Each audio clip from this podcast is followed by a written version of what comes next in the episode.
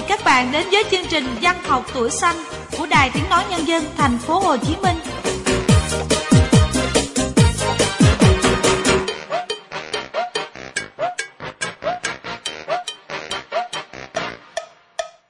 Chào mừng các bạn chúng ta đang cùng đến với thời gian dành cho văn học tuổi xanh.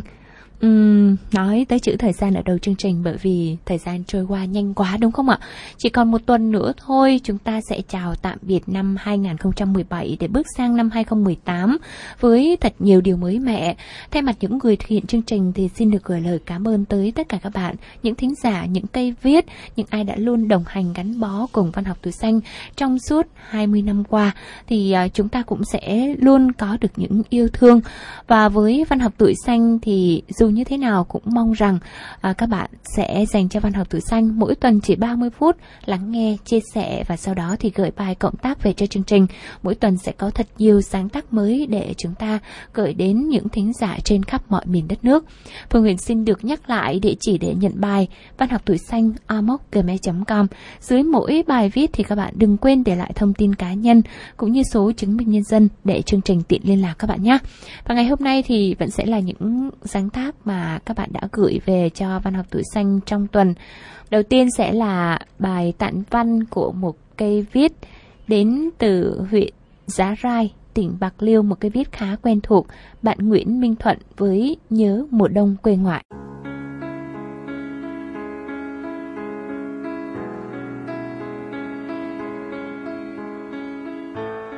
Ngày còn nhỏ, mỗi lần nghe mẹ nói sáng mai sẽ về quê thăm ngoại, thì Đêm đó, lòng tôi vui mừng đến không sao tả xiết. Cứ nghĩ sáng lại sẽ được mẹ thay cho bộ quần áo mới, được ngồi trên chiếc xuồng ba lá tí teo, tai nghe tiếng sóng vỗ rì rào, tiếng mái chèo lạch cạch khô dài trên mặt nước, và ngắm nhìn hai bên bờ sông là những bụi dừa nước xanh rì đang nghiêng mình soi bóng, cùng những căn nhà thấp cao cứ từng hồi lướt qua trước mắt. Càng nhìn, càng làm cho lòng tôi thêm khoan khoái biết bao. Rồi chốc lát sau, quê ngoại cũng hiện ra trước mắt. Nhà ngoại vách lá đơn sơ nằm cạnh những hàng dừa cao vút. Từ đằng xa, tôi đã thấy ngoại đang lông khom trước khoảng sân nhà. Có lẽ ngoại đang vung lại mấy chậu dặn thọ cho kịp nở vào những ngày đầu xuân. Khi xuồng vừa cập bến, tôi vui mừng reo lớn. Ngoại ơi, con về rồi nè. Ngoại ngước mặt lên nhìn rồi nở nụ cười tươi. Trên dành môi ngoại còn in đậm sắc trầu đỏ thấm Thấy tôi về, Ngoại ngưng lại công việc Rồi bước đến để dắt tôi vào nhà. Ôm cháu lên giỏng để ngoại nựng nịu Rồi khẽ nói lời trách yêu. Lâu rồi không về, Bộ hổng nhớ ngoại hả con? Tôi úp mặt vào ngực ngoại, Như tỏ vẻ hối lỗi Vì đã để cho ngoại chờ. Nói rồi, ngoại lại mở chiếc hạp da bò, Lấy nải chuối chín vàng ra cho tôi ăn hương chuối thơm lừng, ngọt ngào như tình thương của ngoại vậy. Biết ngoại cưng chiều, nên tôi hay nhõng nhẽo, do dính ngoại đủ thứ. Vì thế mà mẹ hay la rầy. Nhưng mỗi lần như vậy, thì ngoại luôn đứng ra che chở cho tôi. Thấy vậy mẹ nói, má cứ chiều nó miết hả? Thì thằng bé còn nhỏ mà con. Ngoại nói như đem dỗ về an ủi mẹ. Nghe vậy mẹ cũng chỉ biết cười và không la tôi thêm tiếng nào nữa. Nhớ hồi đó, mỗi khi mẹ cho tôi ở lại chơi với ngoại thêm vài ngày. Trong khoảng thời gian ấy, tôi luôn cho là quý báu nhất đời mình. Mỗi ngày tôi luôn quẩn quanh đi theo bên ngoài. Sáng ra giường hái rau, chiều lại theo ngoại đi dung tưới những dây trầu vàng đang quấn mình theo những thân cây khô mà ngoại đã cầm sẵn từ trước. Và những lần ngoại ngồi chẻ rau, têm trầu ăn thì à, tôi thường chăm chú nhìn ngoại tỉ mẩn từng chút một. Cái cơi trầu của ngoại lúc nào cũng gọn gàng sạch sẽ. Ngoại nói cái cơi trầu đó của bà cố để lại nên phải giữ gìn nâng niu. Còn ống ngoái trầu ngoại chưa dùng tới nên cất kỹ vào trong tủ không cho ai làm mất. Để khi nào à, răng mình không còn chắc nữa thì ngoại mới dùng tới. Lại nhớ những ngày mùa đông quê ngoại, mỗi khi đêm xuống Từng đợt gió nhẹ da vào những tàu lá chuối ngoài hè, phát ra bao âm thanh rất khẽ. Rồi từng làn hơi lạnh cũng chen mình qua chết lá, càng làm cho vòng tay của ngoài thêm ấm áp hơn. Trên chiếc võng văn, ngoại ôm tôi vào lòng và kể những câu chuyện cổ tích. Có những câu chuyện từ thời chiến tranh mà ngoại đã từng đi qua, và cả câu chuyện tình của bà và ông. Tuy không lãng mạn như thời nay, nhưng cũng khiến ngoại luôn ghi khắc vào lòng. Từng câu chuyện ngoại kể dẫu đã trôi xa nhiều năm, vậy mà ngoại vẫn nhớ rõ như in và kể một cách rất ngọt ngào, tựa như những lời ru êm ả đã khắc sâu vào lòng tôi từ ngày ấu thơ. Bởi thế nên mỗi lần nghe ngoại kể chuyện, tôi lại say sưa lắng nghe, rồi khẽ chìm vào giấc ngủ thật sâu. Sáng lại, khi hơi sương đêm còn lạnh lạnh gác qua vai, bầu trời dịu dịu đón tiết mùa đông sang. Từng cơn gió đầu đông nhẹ thoáng qua, khiến cho lòng thêm an yên, dễ chịu. Và mùa đông cũng là mùa của những chùm bông so đũa nở rộ trên cành. Màu trắng muốt lững lơ đang treo mình dắt dẻo, trông như những bông hoa tuyết đang phủ đầy giữa không gian, càng làm cho bức tranh quê thêm dịu dàng tươi xinh hơn. Khi bông so đũa nở, tôi thường theo ngoài ra giường để hái chúng mang vào làm thức ăn. Tôi còn nhớ ngày đó mình đã hỏi ngoại về cái tên của loại bông ấy. Ngoại nói, vì ờ, trái của nó dài, suông và thẳng, lại kết một chùm chỉ có hai trái, tựa như là đôi đũa ăn cơm, nên người ta gọi là so đũa. Nghe ngoại nói rồi, tôi không hỏi nữa, mà lúc đó tôi cứ mải mê và tìm những bông có mật ngọt để hút lấy hút để. Thật lạ, một loại bông mang vẻ ngoài dung dị là thế, nhưng bên trong lại chứa rất nhiều mật ngọt, khiến cho những chú ong từng lượt kéo đến đậu từ nhánh bông này đến nhánh bông khác. Và trong lúc đó, tôi lại thấy mình cũng giống như chú ong kia, cần mẫn hút từng giọt nước ngọt liệm, giống như giọt sữa ngọt ngào của mẹ đã từng nuôi lớn đời mình. Rồi khi so đũa đã đầy rổ, ngoại mang vào nhà rửa sạch, lặt bỏ cái nhị màu vàng bên trong. Kế đó, ngoại mang đi nấu món canh chua với rô đồng mà cậu út vừa giăng lưới bắt được. Bữa cơm quê dẫu không có nhiều cá thịt, mà chỉ đơn sơ với tô canh so đũa, cùng với vài ba con cá khô khô. ấy vậy mà thơm ngon đến lạ kỳ. Cái vị ngọt thanh của so đũa và mùi cá kho thơm phức khiến tôi cứ ăn mãi mà không muốn dừng. Thế rồi khi lớn khôn, những chuyến về quê ngoại cũng thưa dần vì bận biệu với cuộc mưu sinh. Nhưng với tôi, mùi hương quê dân dã ấy vẫn luôn động lại mãi bên lòng. Và mỗi độ đông sang, tôi lại thấy nhớ đến tuổi thơ, nhớ quê, nhớ ngoại thật nhiều. Mùa đông năm nay, tôi lại về nơi quê ngoại, nhiều kỷ niệm, để kiếm tìm những hình ảnh bình yên của một thời trẻ dài. Nhưng tháng ngày tươi vui ấy đã không còn nữa. Chỉ còn những kỷ vật đang nằm trên vinh, lặng lẽ khiến cho lòng thêm súng sang hoài niệm. Đó là chiếc giường ngủ đã nằm cùng ngoại từ thuở xưa, là chiếc cơi trầu từng cùng ngoại sẽ chia những buộc vui trong cuộc sống, và những hàng so đũa ngoài giường vẫn bao mùa trổ bông trắng muốt. Tất cả vẫn còn vẹn nguyên đó, mà hình bóng ngoại thì đã hóa xa xôi, để lại đây những nỗi niềm cứ chất dần lên theo từng mùa đông đến. Đã nhiều lần, tôi nén lòng nuốt ngược những giọt lệ vào trong khi nghe mẹ ngậm ngùi nhắc về ngoại. Mẹ nói, ngày đó nghèo khó không lo được gì cho ngoại. Nay cuộc sống đã khá hơn trước, thì ngoại lại đi xa. Nói xong, nước mắt mẹ chảy dài trên khuôn mặt buồn đau. Nhìn vào đôi mắt mẹ, tôi thấy sự nuối tiếc dằn vặt còn chưa phai mờ. Những lúc như thế tôi lại không dám khóc, mặc dù là tôi rất muốn khóc và nói với mẹ là con cũng nhớ ngoại. Nhưng tôi đã không nói vì sợ mẹ sẽ buồn thêm. Chiều nay ngồi trước khoảng sân nhà, nhìn dòng nước lững lờ trôi về nơi vô định và từng cơn gió sắc xe dắt mình qua dòm trời quê. Bỗng dưng tôi lại khát khao được trở về với những tuổi thơ hồn nhiên vô tư và thèm được nghe tiếng ngoại âu yếm trong những lần bị mẹ rầy la. Hay cả những lời trách móc nhưng đông đầy tình thương. Lâu rồi không về bộ không nhớ ngoại hả con?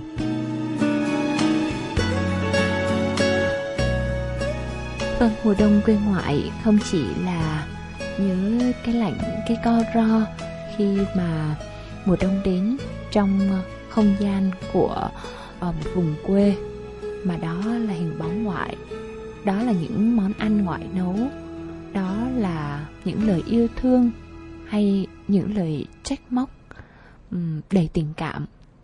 Cảm ơn à, nguyễn minh thuận. Khá lâu rồi gửi về cho văn học tuổi xanh một bài viết à, cho thấy sự uh, chững chạc hơn. Đối với những bài viết như thế này thì rất rất mong là uh, thuận sẽ có thời gian dành đọc lại kỹ để thấy mình đã viết tốt hơn và để những bài viết sau à, sẽ được sự à, đầu tư quan tâm hơn nữa cho những sáng tác của mình. Cảm ơn Nguyễn Minh Thuận một lần nữa. Và liên tục chương trình chúng ta lại đến với một cây viết khác cũng đến từ miền Tây với tạp bút Dọc bờ sông quê. Tác giả cũng khá là quen thuộc, Nguyễn Hoàng Nhân, giảng viên khoa đại cương trường cao đẳng nghề Cần Thơ.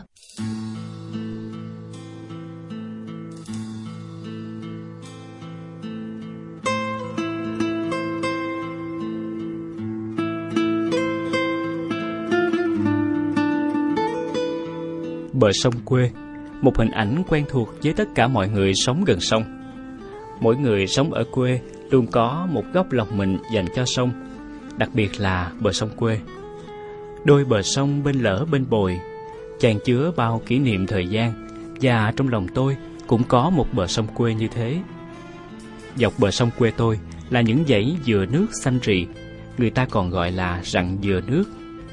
Dừa nước bám chặt rễ vào đất, nuôi lớn nhờ dòng phù sa của sông. Dừa nước ngăn dòng chảy của sông và những con sóng của xuồng, ghe hay tắc ráng qua hay tắc ráng qua lại làm cho bờ sông sạt lở. Dừa nước bao giờ cũng trung thành với bờ sông. Dừa nước giúp dân quê lấy lá chầm lợp nhà, thân làm hôm chầm lá, bụp lá làm dây cột hay làm bè bơi cho những đứa trẻ vừa mới học bơi hay những chiếc tàu thả trôi nước. Còn lại thì làm củi, không bỏ sót một thứ gì từ dừa nước. Những buồn dừa nước là một thời ký ức tuổi thơ của những đứa trẻ quê. Món ngon ưa thích cho những buổi trưa trốn nhà chặt dừa nước, lội dọc bờ sông, bị người lớn đánh đòn khóc thúc thích. Bờ sông quê mùa nước nổi, thọc bụp lá dừa nước, bắt cá bóng đầy một son, đi ờ, xúc tép bầu cùng mẹ đeo bụp lá dừa nước, và những củ bắp, những cây non vừa mới nhú lớn chưa xòe lá, thường được ngoại đốn về chẻ lạc chầm lá lập nhà. Những cọng lá dừa nước non dùng làm cổng cưới cho một đôi trai gái nên duyên. Cổng cưới không nơi nào đẹp bằng cổng cưới của người dân miền Tây quê tôi. Kỳ công và đó còn là một kiệt tác. Hay mỗi lần lang thang trên phố, bỗng nghe một chị gánh gồng đôi quan gánh rau dài theo những hẻm nhỏ. Ai mua bán lá dừa Bến Tre không? Tôi lại buồn ngùi thương nhớ ngoại, nhớ căn nhà làm toàn bằng lá dừa nước nằm trong vườn dừa quê tôi, với mùi lá dừa nước, mùi nếp, đậu đen, nước cốt dừa và chú chín bối, bánh lá dừa của ngoại chạy rần rần trong huyết quản tôi. Cuối cùng, bao giờ dừa nước cũng dành cho bọn trẻ sự ưu ái. Bọn trẻ thường lấy lá dừa nước làm kèn thổi, làm bông hoa, làm nón, máy bay, chim cào cào. Rất nhiều trò chơi từ lá dừa nước, mà những đứa trẻ quê tôi cũng làm được nhiều món đồ chơi từ dừa nước. Dọc bờ sông quê không chỉ có dừa nước, còn một đám cốc kèn, ô rô, trái cám gạo, chùm gọng, những cây bông tra, lứt dại và những chùm dây tơ hồng sống ký sinh bò ngang dọc trên đám gốc kèn, cây muối, vò vẽ, dọc theo bờ sông. Mỗi thứ có một công dụng riêng đối với bọn trẻ. Cốc kèn thì bọn trẻ làm kèn thổi, lá có thể làm tiền cho trò chơi hàng chòi. Ô rô, lá hình răng cưa mỗi khi chạm vào là bị cắt đầu buốt nhưng hoa của chúng màu trắng muốt tuyệt đẹp và trái giống như những con nhộng nhỏ xíu, thường làm thuốc trong trò chơi bác sĩ như lỡ nuốt cũng không sao. Trái ô rô thì ờ, trong trò chơi hàng chòi của những đứa trẻ là một vị thuốc trị mụn nhọt, cho nên bọn trẻ lỡ nuốt thì cũng không sao. Vì người lớn thường cho chúng nuốt trái ô rô hạn chế mụn nhọt ngày xưa. Lá ô rô cùng với những lá khác có trong nồi nước sông giải cảm mạo, nóng lạnh tự nhiên những cây tra một dài sông là nguồn củi của người quê. Lứt dại, món khoái khẩu của lũ dê nhà. Chùm dây tơ hồng, một vị thuốc nam quý trị bệnh của người sống dọc bờ sông. Tất cả những thứ đó đều nằm trong trò chơi hàng chòi của lũ trẻ, từ đốt lá dừa làm nhà cho đến những thứ có từ dọc bờ sông. Dọc bờ sông, mọc đầy lá dừa nước chen chằng chịt trong những cây, dây sống cộng sinh, nhưng cách dài trăm mét lại có một bến sông, nơi gặp nhau giữa con người và sông. Bến sông nằm dọc bờ sông, người quê sẽ không cho lá dừa nước mọc. Người quê chừa một bến nhỏ để neo ghe, xuồng cho nhà mình hay cho những người thương hồ xa. Gặp con nước rộng không chèo ngược nước, tấp vào đầu nhờ, chờ con nước lớn. Bến sông hõm sâu vào bên trong phần đất liền. Nó còn là bến đò nối đôi bờ sông quê với những chuyến đò dọc ngang sông. Nối nhịp cầu giữa bờ bên này và bờ bên kia gần nhau hơn. Giờ thì được thay thế bằng những chiếc cầu bê tông. Bến sông là một khoảng trời thơ ấu của bọn trẻ. Bến sông dọc bờ sông nằm mát rượi dưới tán cồng già, dè ra phủ khắp bờ sông. Người phố thường gọi là cây me tây. Những cây cồng to bè, thân hai ba người ôm, hay dọc bờ sông, bến sông còn là những cây gừa cổ thụ, cũng làm nhiệm vụ giữ chặt ngăn sạt lở. Tùy theo gia đình, trồng hai loại cây đó. Tháng 10, bọn trẻ tập trung ở bến sông này ăn trái gừa chín thơm phức, dành phần với lũ trao trảo. Khi này, dọc bờ sông bến khác, mùa bông cồng li ti hường trắng phủ khắp mặt sông. Và tháng 2 sau Tết, bọn trẻ lại hì hục nhặt những trái cồng rụng, lấy hạt rang giòn thơm phức, chia dài theo xóm cho những đứa trẻ bạn chúng. Món ưa thích của bọn trẻ mà. Người lớn thì không quên dặn chúng, ăn dừa thôi, không nóng chảy máu cam. Và trong ký ức dọc bờ sông quê, còn một loại cây nữa mà bọn trẻ luôn dành phần ưu ái cho, đó chính là cây bần. Cây bần thường đang trong những rặng dừa nước. Chúng không được trồng ở bến sông vì có những chùm rễ phụ, ngoi lên mặt nước vì nó sẽ gây thương tích cho bọn trẻ khi lội xuống bến tấm sông. Mùa bần chính nào bọn trẻ cũng hái đầy một giói áo chia nhau ăn. Bọn trẻ sẽ biết tìm những gốc bần nào, trái chua hay ngọt. Bờ sông quê giờ thương người, dọc bờ sông quê những con lộ khang trang, thẳng tắp. Dòng sông quê vẫn hiền hòa, chảy như nó gồng mình cho những ô nhiễm nguồn nước của con người. Những bụi tơ hồng không còn nằm trong mắt của những đứa trẻ quê. Ba mẹ chúng cũng không cho con mình tắm sông như ngày xưa. Những con đò dọc ngang thay bằng những chiếc cầu mới.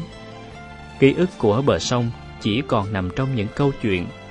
Thì thoảng vài đứa trẻ ngày xưa giờ thành người lớn lại nhắc một cách vô thức, hay trong những giấc mơ vội vàng xa xôi trong một ngày mơ về mái nhà xưa khi công việc hay cuộc đời bất trắc, thì quê nhà, bờ sông với đám bạn nghèo và gia đình vẫn là nơi an toàn nhất để tìm về khi trên đường đời giông gió.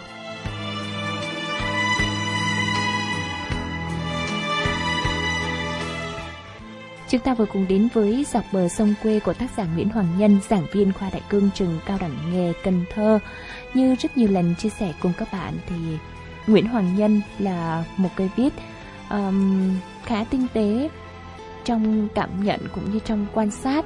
Tuy nhiên là giọng văn của Nguyễn Hoàng Nhân thì uh, đôi khi bạn sử dụng những từ ngữ uh, sử dụng từ ngữ hơi nhiều à, và một phần là có khá nhiều từ nó thuộc về từ địa phương vùng miền. Nên có những câu mà nếu bạn để ý thì uh, thật sự là phương miền cũng không hiểu hết ý nên đành phải uh, bỏ những câu đó uh, biên tập bỏ bớt những câu đó. Cũng như là có những câu là mình khá bối rối vì uh, có lẽ là nhân viết theo cách uh, văn văn nói.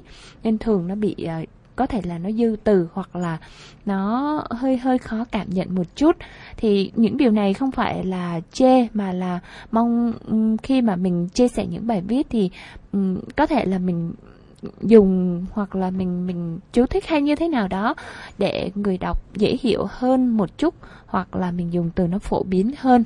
Cảm ơn Nguyễn Hoàng Nhân đã luôn dành những sáng tác cởi về cho văn học tuổi xanh.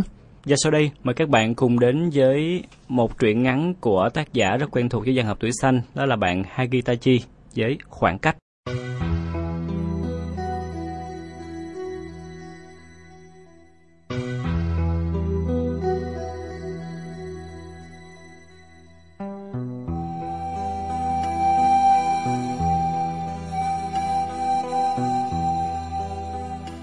Tất cả mọi thứ đều cần có một khoảng cách để an toàn. Nhưng có vài kẻ ngốc nghĩ rằng họ nằm ngoài quy luật của cuộc sống này, đã bướng bỉnh bước qua làn ranh đó, bao gồm cả tôi. Tôi đã đọc ở đâu đó điều như vậy, con người và con người hoặc là gắn kết, hoặc là hãy giữ cho mình một khoảng cách với người khác, khoảng cách an toàn, vừa đủ để thấu hiểu, vừa đủ để yêu thương, và vừa đủ để không cảm thấy bi thương. Trước hôm thi cuối kỳ vài ngày, tôi ngủ lại qua đêm ở phòng trọ của một người bạn. Đó là lần đầu tiên trong 20 năm tôi ngủ ở một nơi không có người thân của mình.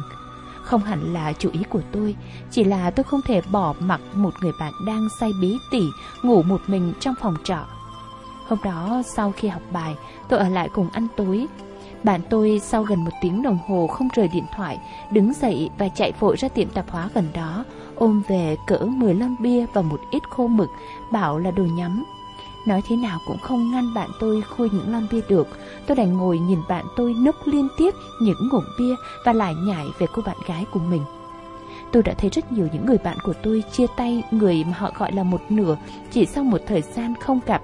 Nhất là trong khoảng thời gian chúng tôi tốt nghiệp cấp 3 và tách nhau mỗi đứa học ở một trường đại học. Cũng có một số chia tay vài năm sau khi lên đại học, chẳng hạn như người đang làm nhảm những câu từ không rõ ràng trước mặt tôi đây. Hùng, bạn tôi, ngoại hình và học vấn ở mức ngon lành, xét theo phương diện của một đứa con trai, vừa chia tay người bạn gái đã bên nhau tận 4 năm và giờ đang mượn thứ chất lỏng đắng đến đáng sợ để quên đi nỗi buồn. Hai người họ, một học ở trường đại học trong tỉnh, một học ở đại học trên Sài Gòn. Cả tháng gặp nhau chỉ một lần hoặc thậm chí ít hơn, vẫn rất gắn kết như thể khoảng cách về địa lý không thể là gì. Trong lúc ngả ngả say Hùng bảo, những tuần gần đây quan hệ của hai người chẳng hiểu sao trở nên lỏng lẻo.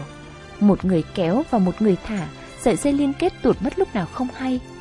Chẳng hiểu sao trong những buổi gặp gỡ chớp nhoáng khi Hùng có dịp về nhà, sự việc dù rất nhỏ cũng khiến hai người cãi nhau, sự sự ngớ ngẩn, hệt như những đứa con nít chơi trò gia đình, dần dần trò chơi trở nên vô vị, và một người cảm thấy không còn mấy hào hứng như trước nữa. Lý do đơn giản để rời nhau được đưa ra dưới những câu từ hoa mỹ rằng mình không nên trói buộc nhau. Đúng là những đứa con nít, tôi nghĩ vậy. Hồng có lẽ cũng thế, nên cậu ấy mới im lặng và cứ thế chìm vào giấc ngủ vùi, để những vỏ lon văng tung tóe và những sấp giấy tờ đồ án vương vãi khắp phòng. Lúc thu dọn mọi thứ dưới ánh sáng yếu ớt của chiếc đèn học đặt ở góc phòng, tôi chợt nghĩ đến khoảng cách và nhớ đến câu chuyện của mình. Ông ngoại tôi qua đời giữa lúc gia đình tôi đang bận rộn nhiều chuyện khi chị tôi sinh em bé. Nhận được tin ấy mọi thứ dường như dừng lại. Kể cả việc kết hôn của anh họ tôi cũng vì vậy mà rời tận hai năm sau. Ông mất chỉ vài ngày trước khi đi hết một vòng thế kỷ. Theo lời dì tôi kể, ông rời bỏ thế giới một cách thanh thản và nhẹ nhàng khi đang ngủ. Tối hôm nghe tin ông qua đời, mẹ khóc như một đứa trẻ và trở nên trầm lặng. Ba thì bình tĩnh hơn, ông từ tốn sắp xếp mọi thứ để chuẩn bị lên đường về quê. Gia nhà nhỏ vốn lộn xộn giờ đây ngập trong một màu tang thương.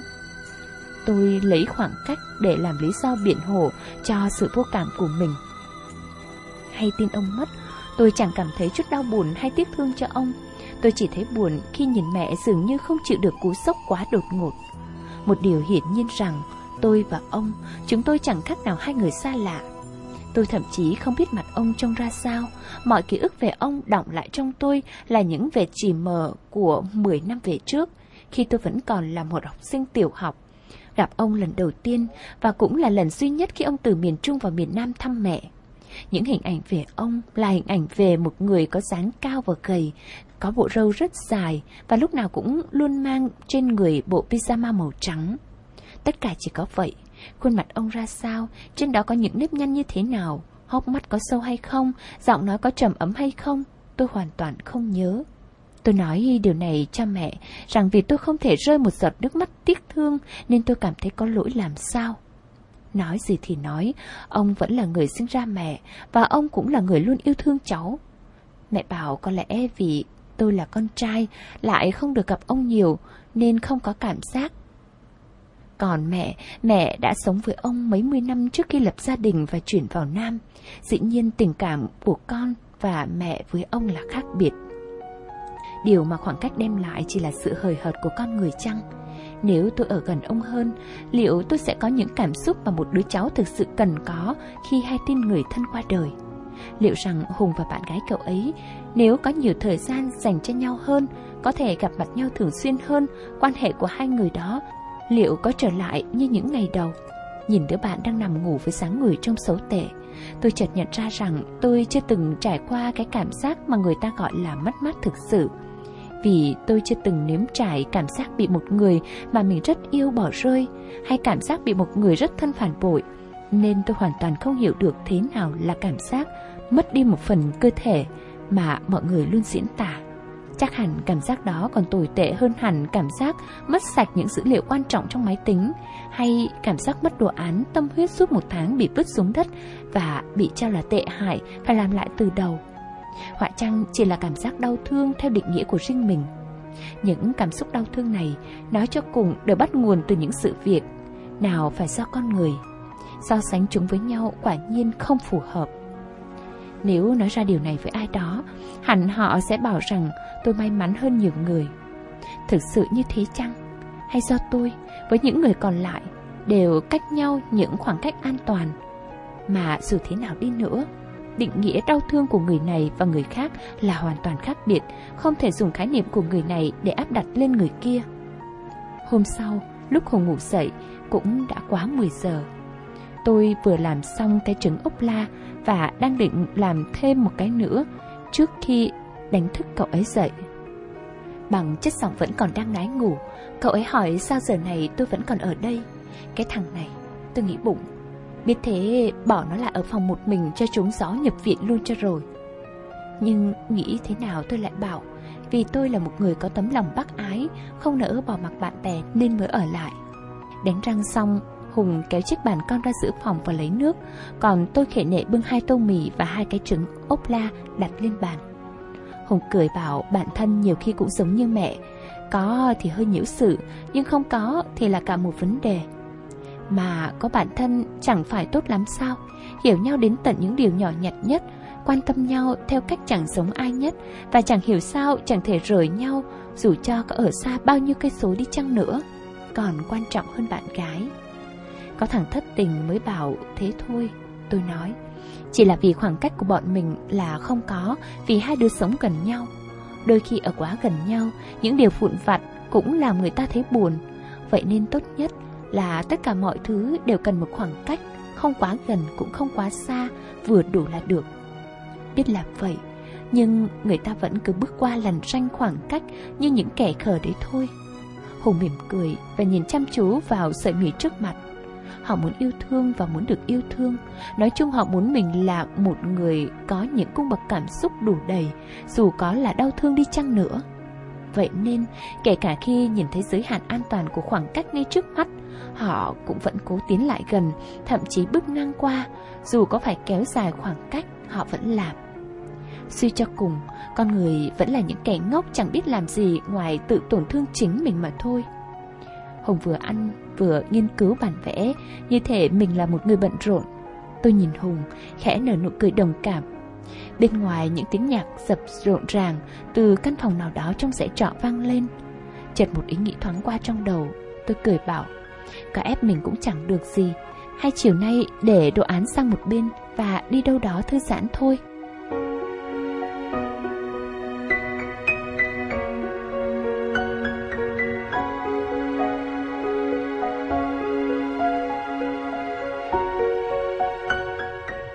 Vâng, một uh, bài viết mới của Hakitachi, một cây viết như Minh Quân nói rất quen thuộc trong văn học tuổi xanh. Và lần này thì uh, cô ấy lại đóng vai những chàng trai, không phải một chàng trai mà những chàng trai để kể một câu chuyện cũng khá là thú vị, đúng không ạ? À, thực sự thì Phương Huyền rất thích dù là um, chi tiết những tình tiết rất giản đơn thôi nhưng ở góc độ tâm lý thì bạn phân tích khá tốt tiếp tục phát huy nha. Cảm ơn bạn đã cộng tác cùng Văn học Tuổi Xanh. Và đến đây thì thời gian dành cho chương trình cũng khép lại. Cảm ơn sự quan tâm theo dõi của các bạn. Chúng ta sẽ gặp nhau ở những chương trình sau.